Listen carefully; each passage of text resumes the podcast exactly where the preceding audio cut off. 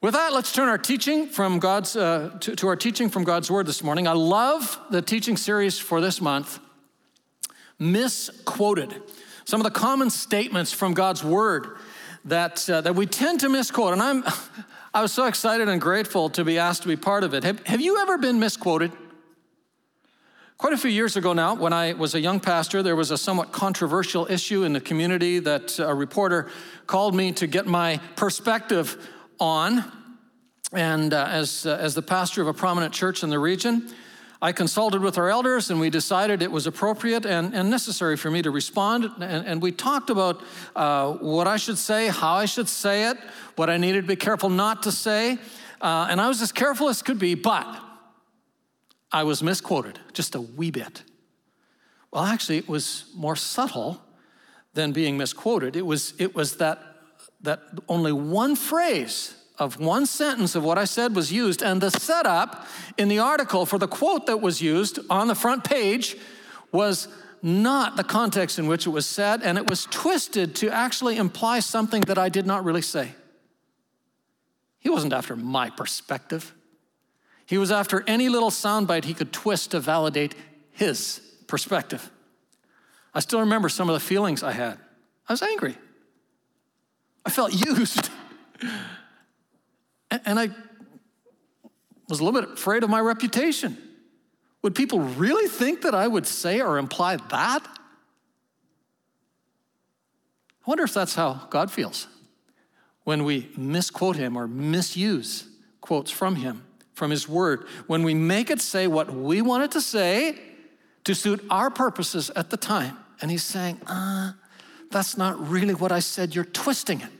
One of the classics uh, you talked about last week, Aaron Richard led you in thinking about that whole uh, statement from Jeremiah I know the plans I have for you.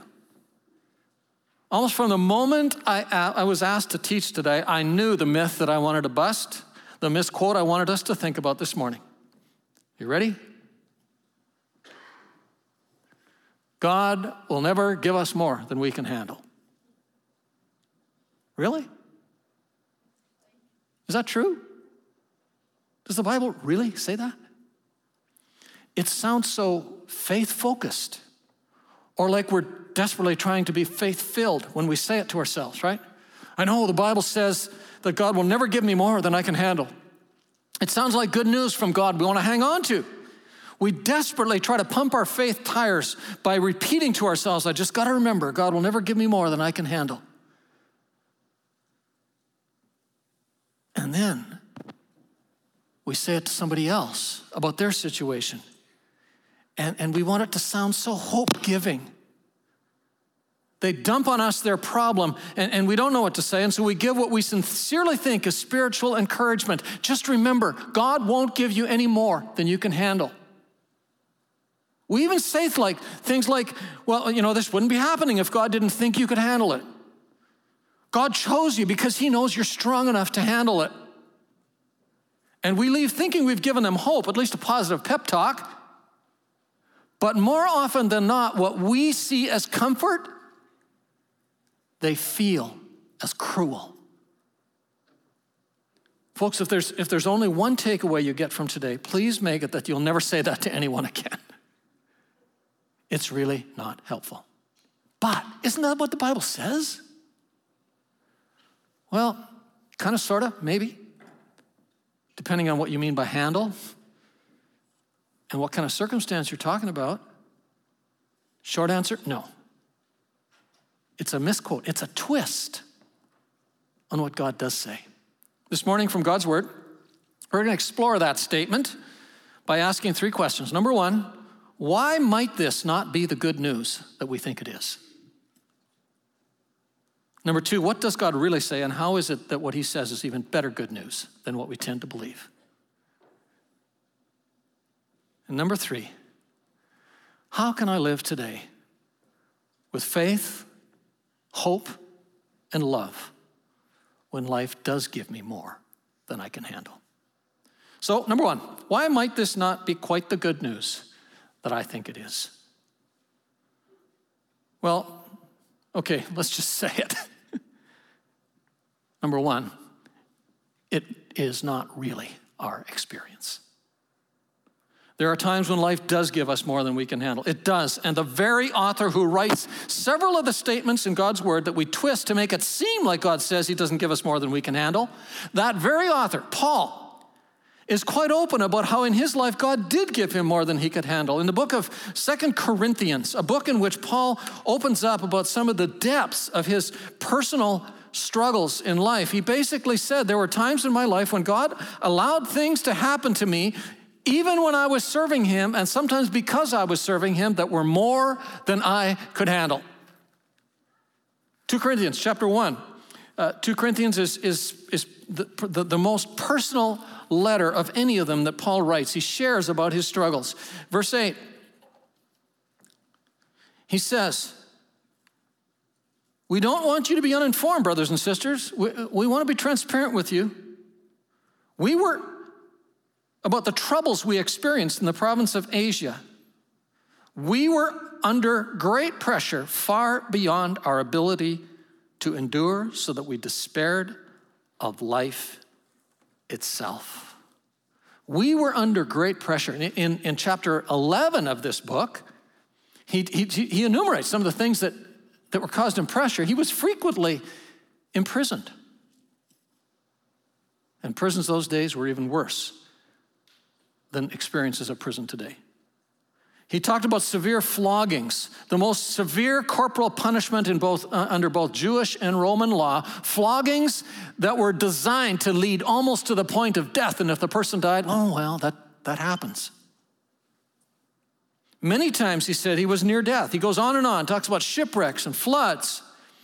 We were under great pressure, far beyond our ability to, do, to endure, so that we despaired of life itself. He summarizes it by saying, verse 9, indeed, we felt, we felt that we had received the sentence of death from God. Okay, that's dramatic. Some people think Paul might also be alluding to experiencing acute circumstantial depression, even with suicidal feelings. Basically, God gave us more than we could handle. If you have your Bibles open or remember this passage, I know what you're saying. Yeah, but look what he says next. End of verse 9. But this happened so that we might not rely on ourselves, but on God who raises the dead. Doesn't that mean that he could handle it with God's strength? Well, we'll come to that in a little bit. But the fact that he says the only thing that he's counting on is that he believes God could raise the dead. What that means is he totally thought he would die, that he would not be able to handle it, that God would not keep him from being crushed, totally crushed by life. Which points to a second problem, the downstream problem with believing that statement. When we believe God won't give us more than we can handle, although it sounds like a faith building statement, it actually becomes a faith eroding belief. Even the way he says it reveals that re- reveals that because what do uh, we often how do we often say it? We say I know the Bible says God will never give us more than I can handle but, right? It doesn't fit our experience. That's not our experience. Or just as bad as being a faith eroding statement, it becomes a faith faking kind of statement. We have to pretend like we are handling it, and we begin to lie even to ourselves that we are handling it when everyone around us is saying, Not really. And we get very defensive when people might imply that we're just faking it. And so, because of that, it leads to feelings of guilt. I'm not a good enough Christian. To feelings of jealousy. Why do I have so bad when others have it so easy? And sometimes to giving up on God or just being satisfied with a less than vibrant life that God wants us to know. All, at least partially, because we've allowed ourselves to believe something God didn't actually mean or imply or say. Okay, so what does God really say? And why is this even better news than believing that He will never give us more than we can handle? Well, let's first look at the statement from God's word that we tend to misquote that makes us think God says he'll never give us more than we, than he, than we can handle. Um, this statement points to one situation that God promises he won't give us more than we can handle. And oddly enough, it's the one situation that we tend to not apply that statement. Ready? It comes in Paul's first letter to the church in Corinth, the same church. 1 Corinthians chapter 10, verse 13. No temptation, he says, has taken you.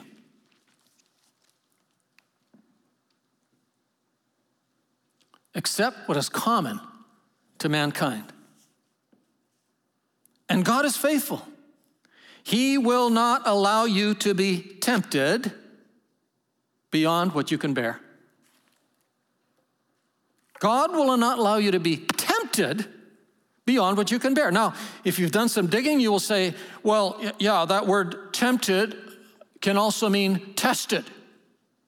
It can refer to things like trials. Well, that's true, it can. But you don't lump every possible meaning of a word into every single use of a word, ever. We don't do that in our, uh, in our common language. When a father and son are in the basement in the springtime, putting winter ski equipment and clothing away. And he says, Can you put this into a trunk? And right beside him is this box with a lid on it that they've been putting clothes into. Can you put this into the trunk? The son will not even think that he can choose which kind of trunk dad might be talking about. Well, if he wants to press his dad's buttons, he might take the stuff and start walking up the stairs into the garage and put it in the trunk of the car.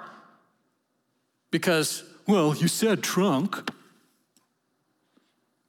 We usually know the intended meaning of a word by the, by the context in which it's used. And the context all through this section in 1 Corinthians chapter 10 is Paul saying, Learn from the failures of the people in the past who fell into temptation, who gave into temptation, doing what God clearly said they were not to do, justifying, rationalizing, and saying, What else did you expect me to do? Or, but God also said this. No, the calling of Jesus to walk with Him, the presence of the Spirit in us, is what allows us to say to ourselves, No, I can resist that urge. I can stop that behavior. I won't let myself use that excuse anymore. I couldn't resist it. What else could I do? Because God will not allow any more temptation than He gives you the power to handle. That's the one circumstance that statement is true. So, Let's pause right there. Are there any things in your life, attitudes you've adopted, perspectives you've adopted, words you've said, persistent behaviors you've allowed yourself to fall into, get trapped into, or justify, keep doing? Perhaps succumbing to what the Bible calls sexual sin or perversion because you're allowing yourself to think, well, God won't give me more than I can bear. I can't bear it, so it must be okay. God won't allow me more than I can bear, so it must be somebody else's fault. I'll take it out on Him. God would want me to look good and feel good, so it must be okay if I do this because it's how I feel.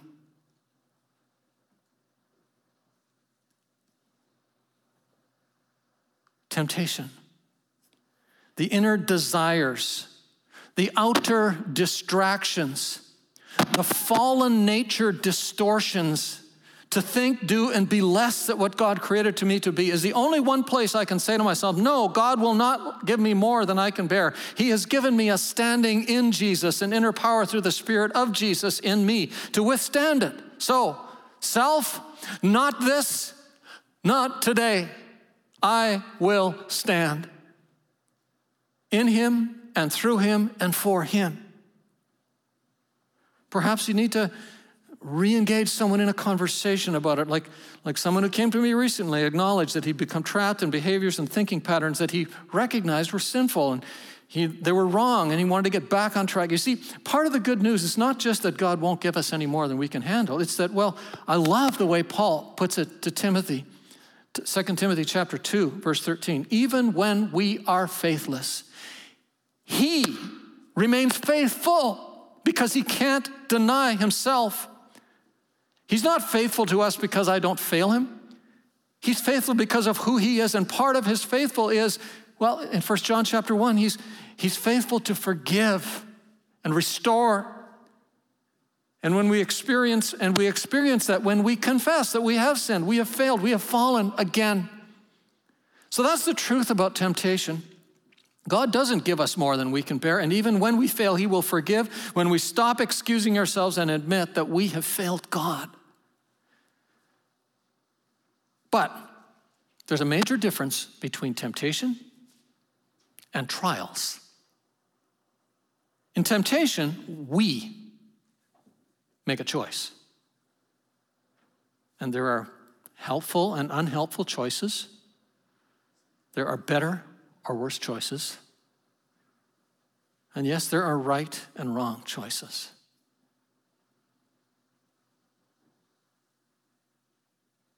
But a trial is something different. It's something that comes on us that has nothing to do with our choices, or sometimes it is a real life, inevitable consequence of a choice we made a long time ago that we've asked forgiveness for, but we can't undo the consequence. Or maybe it's something that comes on me because I made a tough, right choice, and yet I'm still crushed by life in a way that I can't bear. What then? What does God say?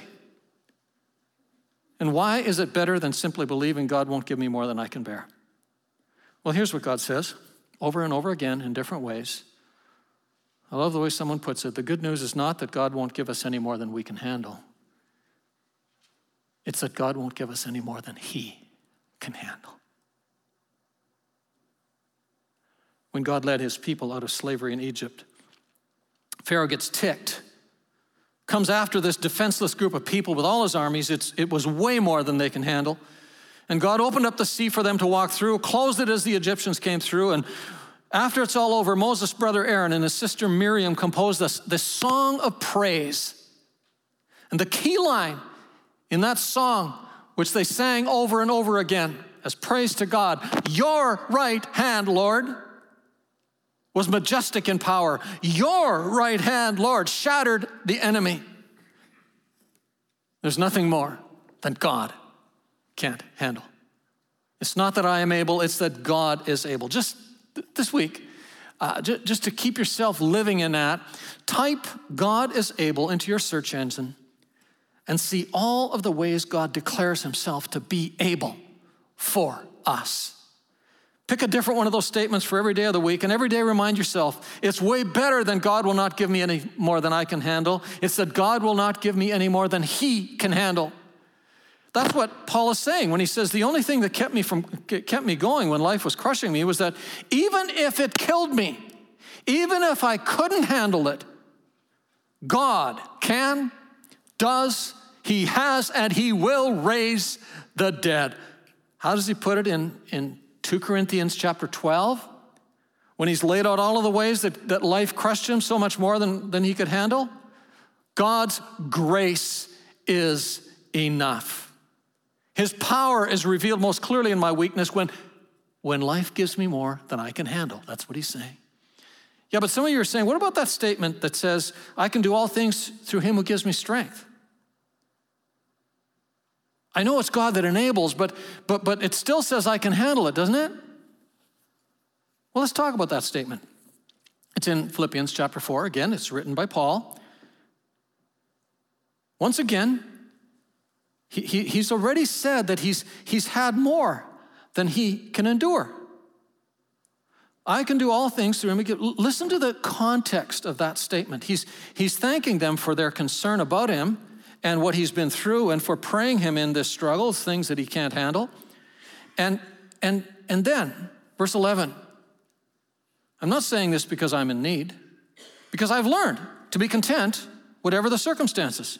I know what it is to be in need. I know what it is to have plenty. I have learned the secret of being content in and every situation, whether well fed or hungry, whether living in plenty or in want. I can do all this through him who gives me strength.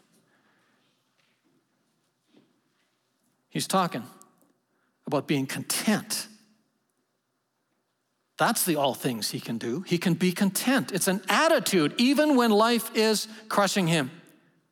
You can choose your response to temptation, you can choose your perspective when life crushes you and you can't handle it. I love the way, uh, I guess just to summarize it, I didn't put this on a slide, I probably should have, but this is the key takeaway from this entire message. God's power in us is not just about helping us crush life so we can handle it. God's power in us is more often about living in trust and hope even when life crushes us. I love that song that we sang earlier today. We will overcome by the word of our testimony. That's a word from Scripture. You know what it's talking about? It's talking about overcoming because we have stood, overcoming when life crushes us, because we have stood in the hope and the confidence that God raises the dead. I mentioned earlier that I've been living in Hebrews 11 a lot the last few months, and it's a chapter about all these great heroes of faith. And uh, I've, I've read Hebrews chapter 11, verse 1 in every translation I can find. I've translated it for myself from the original, and I've, I've come up with this paraphrase that's, that's sort of my own. It's this faith is being confident that what we hope for is true, it's real. Faith is remaining convinced about that, even if we never see it or experience it fully. And sometimes experience a lot less than others. The chapter documents the experience of the great fathers of the faith who, who never fully experienced in life what God had promised them, and yet they kept on. They, they took on life with endurance and perseverance. Some of them actually did crush life. Listen to how the chapter ends. Verse, uh, verse 32, look down, Hebrews 11, verse 32. What more shall I say? He's talked about Abraham and all, and, and all these people that we know of, Noah.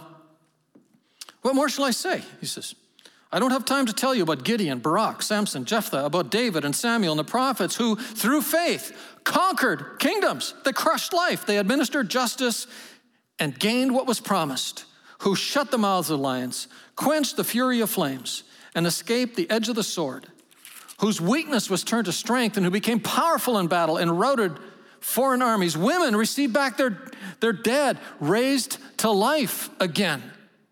We like that. now that's faith. Because it seems to imply that God will never send us more than we can endure. But this great chapter on faith goes on and ends with what seems to imply are the greatest demonstration of faith. Middle of verse 35. There were others. There were other people who were crushed by life. They did not crush life, in whose lives God gave them more than they could handle. They were tortured refusing to be released so that they might, might gain an even better resurrection. Some faced jeers and flogging and even chains imprisonment. They were put to death by stoning. They were sawed in two. They were killed by the sword. They went about in sheepskins and goatskins, destitute, persecuted, mistreated. The world was not worthy of them. They wandered in deserts and mountains, living in caves and in holes in the ground. These were all commended for their faith, yet none of them received what had been promised, since God had planned something better for us, so that only together with us they would be made perfect. They believed, as Paul said about the way life crushed him, not that God won't send us more than we can handle. They believed in a God who raises from the dead those whom life has given more than they can handle and has crushed them. And we who have seen that he did it in Jesus know that God, knows that God is faithful, God is able. There is nothing in life that surprises him. No darkness that can, that can overcome his light, no crushing burden that he can't rebuild. That's what God's word really says. Isn't that more powerful? Isn't that better and more hopeful than just believing God won't give me more than I can handle? So, wrap it up with uh, a little more in depth teaching on how I can live in faith, hope, and love when life, life does give me more than I can handle. I listed a bunch of principles with verses to validate them, but it, as I've reviewed that, it just seemed, well, I don't know, too formulaic. And then I was drawn to Jesus' most famous, most comprehensive teaching, the Sermon on the Mount. And it struck me that the way Matthew introduces this sermon and, and the way Jesus begins this sermon is all about living in this Hebrews 11 faith, being confident that what we hope for is really true, being convinced that reality is more and better than what we can see, even when life crushes us to the point that we can't handle it. So, the rest of our time, let's go to Matthew 5. You got to turn there and, and see it in God's word for yourself. Open your app and, and look at Matthew 5 in your Bible app. Actually, we have to go back to chapter 4, verse 17, really, to understand what Jesus' teaching is really all about. All of his teaching, including the Sermon on the Mount. Matthew 4, verse 17. From that time on, Jesus began to preach Repent, for the kingdom of heaven has come near. The kingdom of heaven literally is, is at hand. It's, it's here because the king is here. I am here. The what? The kingdom of heaven, of another realm that exists even now. The kingdom is used 54 times in the Gospel of Matthew. Most of those times, 32 times, it's, it's the kingdom of heaven. All of Jesus' teaching was teaching that stuff that is real and that we can do because we are in the kingdom of heaven already. It's in sight because in Jesus, the King is here. He died, crushed by life, but was risen from death, and as Paul said, was declared with power to be the Son of God, the King of the universe, by his resurrection from the dead, and the Lord of all who submit to him. It's happened. And that means that right now, in Jesus, I am in the kingdom of heaven. My life, as Paul says in Colossians chapter 3, verse 1, is, is hidden. It is, it is protected secure with Christ in God. Life may crush me, but it can't touch the real me. That's what Hebrews 11 is talking about when it says that faith is being confident that, that what, we, what we hope for is true. It's remaining convinced about that, even if I can't see that that's real right now. It is. In Jesus, the kingdom of heaven has come. And what does that mean when life dishes out more than I can handle? It's not just that God can handle it because he has already handled it in Jesus in the cross and resurrection. That's true, but it's even better than that. It's that I have been drawn into God's kingdom, God's life, the realm of the king to whom I have surrendered and I must submit in everything. So, what does that tell us about the big issue that lies underneath the more than I can handle struggles that I have? It's the question Whose story am I in? Whose story am I in? If he has transferred me into his kingdom, his life, I am in his story. Do you realize what we're thinking about when we feel we can't handle it? Do you realize what we're wanting to believe when we believe God won't give us any more than we can handle and we distort His truth to validate our story? Yeah, it's just that. We're thinking about our story. Or as we sometimes say, my lived experience. What is it I want when I'm thinking about my story? I'm wanting to find a way that God wants to make my story better, more livable, more exciting. God, uh, God has offered us something better than that. He has called us and drawn us into His story. We are there now. But although we're already there living in His promise, we're not yet living there fully. It's that already not yet tension that, that New Testament theologians talk about. In some ways, it's like the period of engagement before you're married at least if you do it the way God planned it. we have we've made our choice and we have been chosen. The commitment has been made, but we're not yet experiencing it fully. LaDonna and I spent the, the last year and a half before our wedding 4,500 kilometers apart. She was in Vancouver, and I was in a suburb of Toronto. And in that one and a half years, she came to visit me for one week in May when we sort of made our informal promise to each other. And then, lost my place here. I came to BC. She came for one week in May. I came to BC for one week in August when we formally got engaged. And I had to go back to Ontario for almost five months before we were married at the end of December. And those four and a half, five months were some of the toughest of my life. I'd made this exclusive 100% commitment to the woman I knew I wanted to spend the rest of my life with, and yet I couldn't experience it fully. I couldn't be with her physically. No, we didn't, no email in those days, of course, no texting, just long distance telephone. But it wasn't the same, and it was costly. because of the cost, we, we rationed the amount of time we could talk to each other. Really, none of those hour long conversations. Didn't happen. And it was a three hour time difference. I couldn't see her eyes, be warmed by her smile, or feel her touch, but I could still, still hear her voice on occasion. The kingdom of marriage was at hand, but it was not yet there in its fullness. Did that diminish my commitment? No. In terms of discipline, focus, and thinking, I sometimes wonder if my commitment wasn't stronger in those four months than it's ever been. I disciplined myself to think of only one woman. I allowed no distractions. I dreamed of one thing being together. But the downside, those four and a half, five months was the loneliest four and a half months of my life.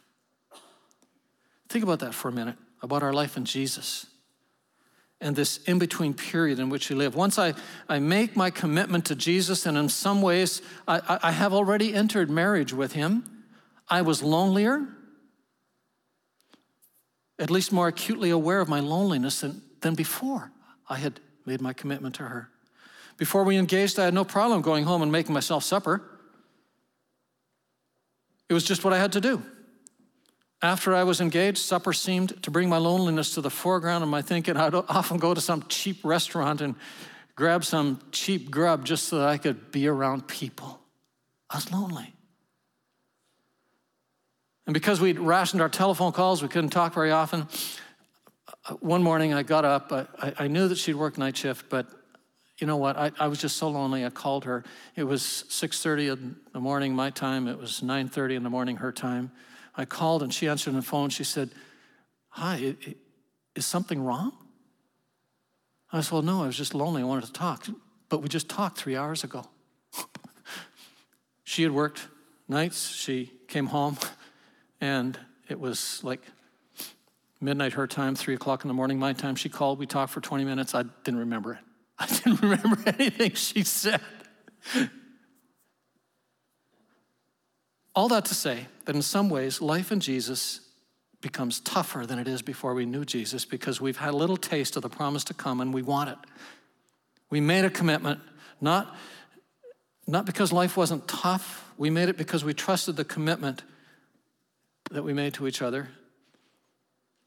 And we were confident that we, what we hoped for was true. We remained convinced, convinced, about, convinced about it, even though we couldn't see it and experience it.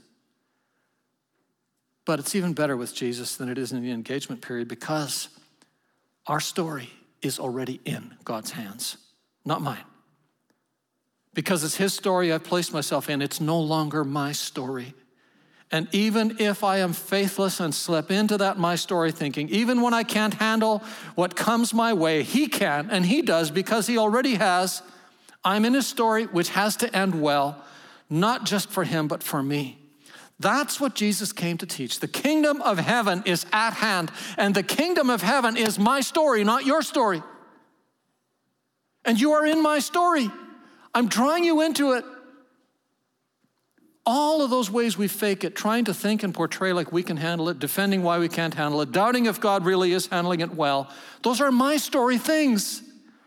Wanting God to make our story better so I can look good, so I can feel good. We want to define how life should look for us, to feel better about myself. It's way better than that. Now, in that light, let's just survey some of the things that Jesus says. That means how we can see life, how we can endure life, what it looks like to live life when things are more than we can handle, life's not going our way. That's how he begins this great Sermon on the Mount. Those poetic, poignant utterances we call beatitudes, blessings. Every one of those begins with the word blessed, which does not mean happy. To be blessed is not a feeling. I cringe when I hear someone say, I feel so blessed. To be blessed is not to feel, it's to know. It's to be confident and convinced that you live in the approval, in the approval and the favor of a gracious God.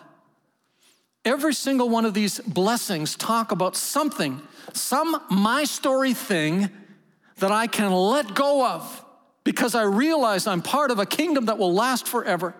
Things we can let go of and things we must let go of to declare that we believe that God never allows anything that He can't handle. Let's just quickly look through those and think of it in that light. Blessed, he says, are the poor in spirit, for theirs is the kingdom of heaven because I know I'm in that kingdom, I will let go of the need to be somebody. Isn't much of the reason we want to believe God will never give me more than I can handle is that we need other people to see that we are strong enough. We are somebody. We're powerful. We're unbowed. Blessed are the poor in spirit, or as many times in Scripture it says, the brokenhearted. For when I do that well, I'm declaring that I'm actually part of a better kingdom than my kingdom. I don't need that. Blessed are those who mourn, for they will know his comfort. I will let go of the need to feel good, even to feel better about myself. I'll come to the point I don't need to be happy about everything. I can grieve well the things that I don't have, that I can't yet experience the things that I feel I need to make my life complete. When I see that the kingdom of heaven is mine, I can, I can mourn, grieve those without demanding, expecting, and replacing them with something else because I, I think I deserve it. Blessed are those who mourn, for they will know the comfort of being part of a better kingdom. Blessed, he says, are the meek for they will inherit the earth. I can let go of the need to be right, to be heard, to be first. The meek are not the weak. The meek are those who are strong enough and see most fully that because the kingdom of heaven is theirs, they don't have to be proven right in everything here to be heard and to be first. Blessed are those who hunger and thirst for righteousness for God's righteousness, for they will be filled. The reason things crush us so badly is because what we think, because they, we think we have to have them. Living in the kingdom of heaven now, I will let go of the demand to have it all now. I will realize that my true inner longing is not what I feel on the surface or even feel in my fallen heart. My true hunger is to be a reflection of a holy, loving, faithful God, and I won't do anything to presume on his faithfulness to me. I hunger to do what is right in his eyes, not to twist his truth, to validate what is right in my own eyes. Blessed are those who are merciful, for they will be shown mercy. When I see that I'm living now in the kingdom of his commitment to me, I'll let go of the demand, the demand for what I think is justice for me. And I will let go of my own need to have revenge, to have equality in my eyes, to extend, and, and I will let go of that and I will extend mercy to others. Blessed are the merciful, for they will be shown mercy. Verse 8 Blessed are the pure in heart, for they will see God. A pure heart is a, is a heart that's focused on God, not me.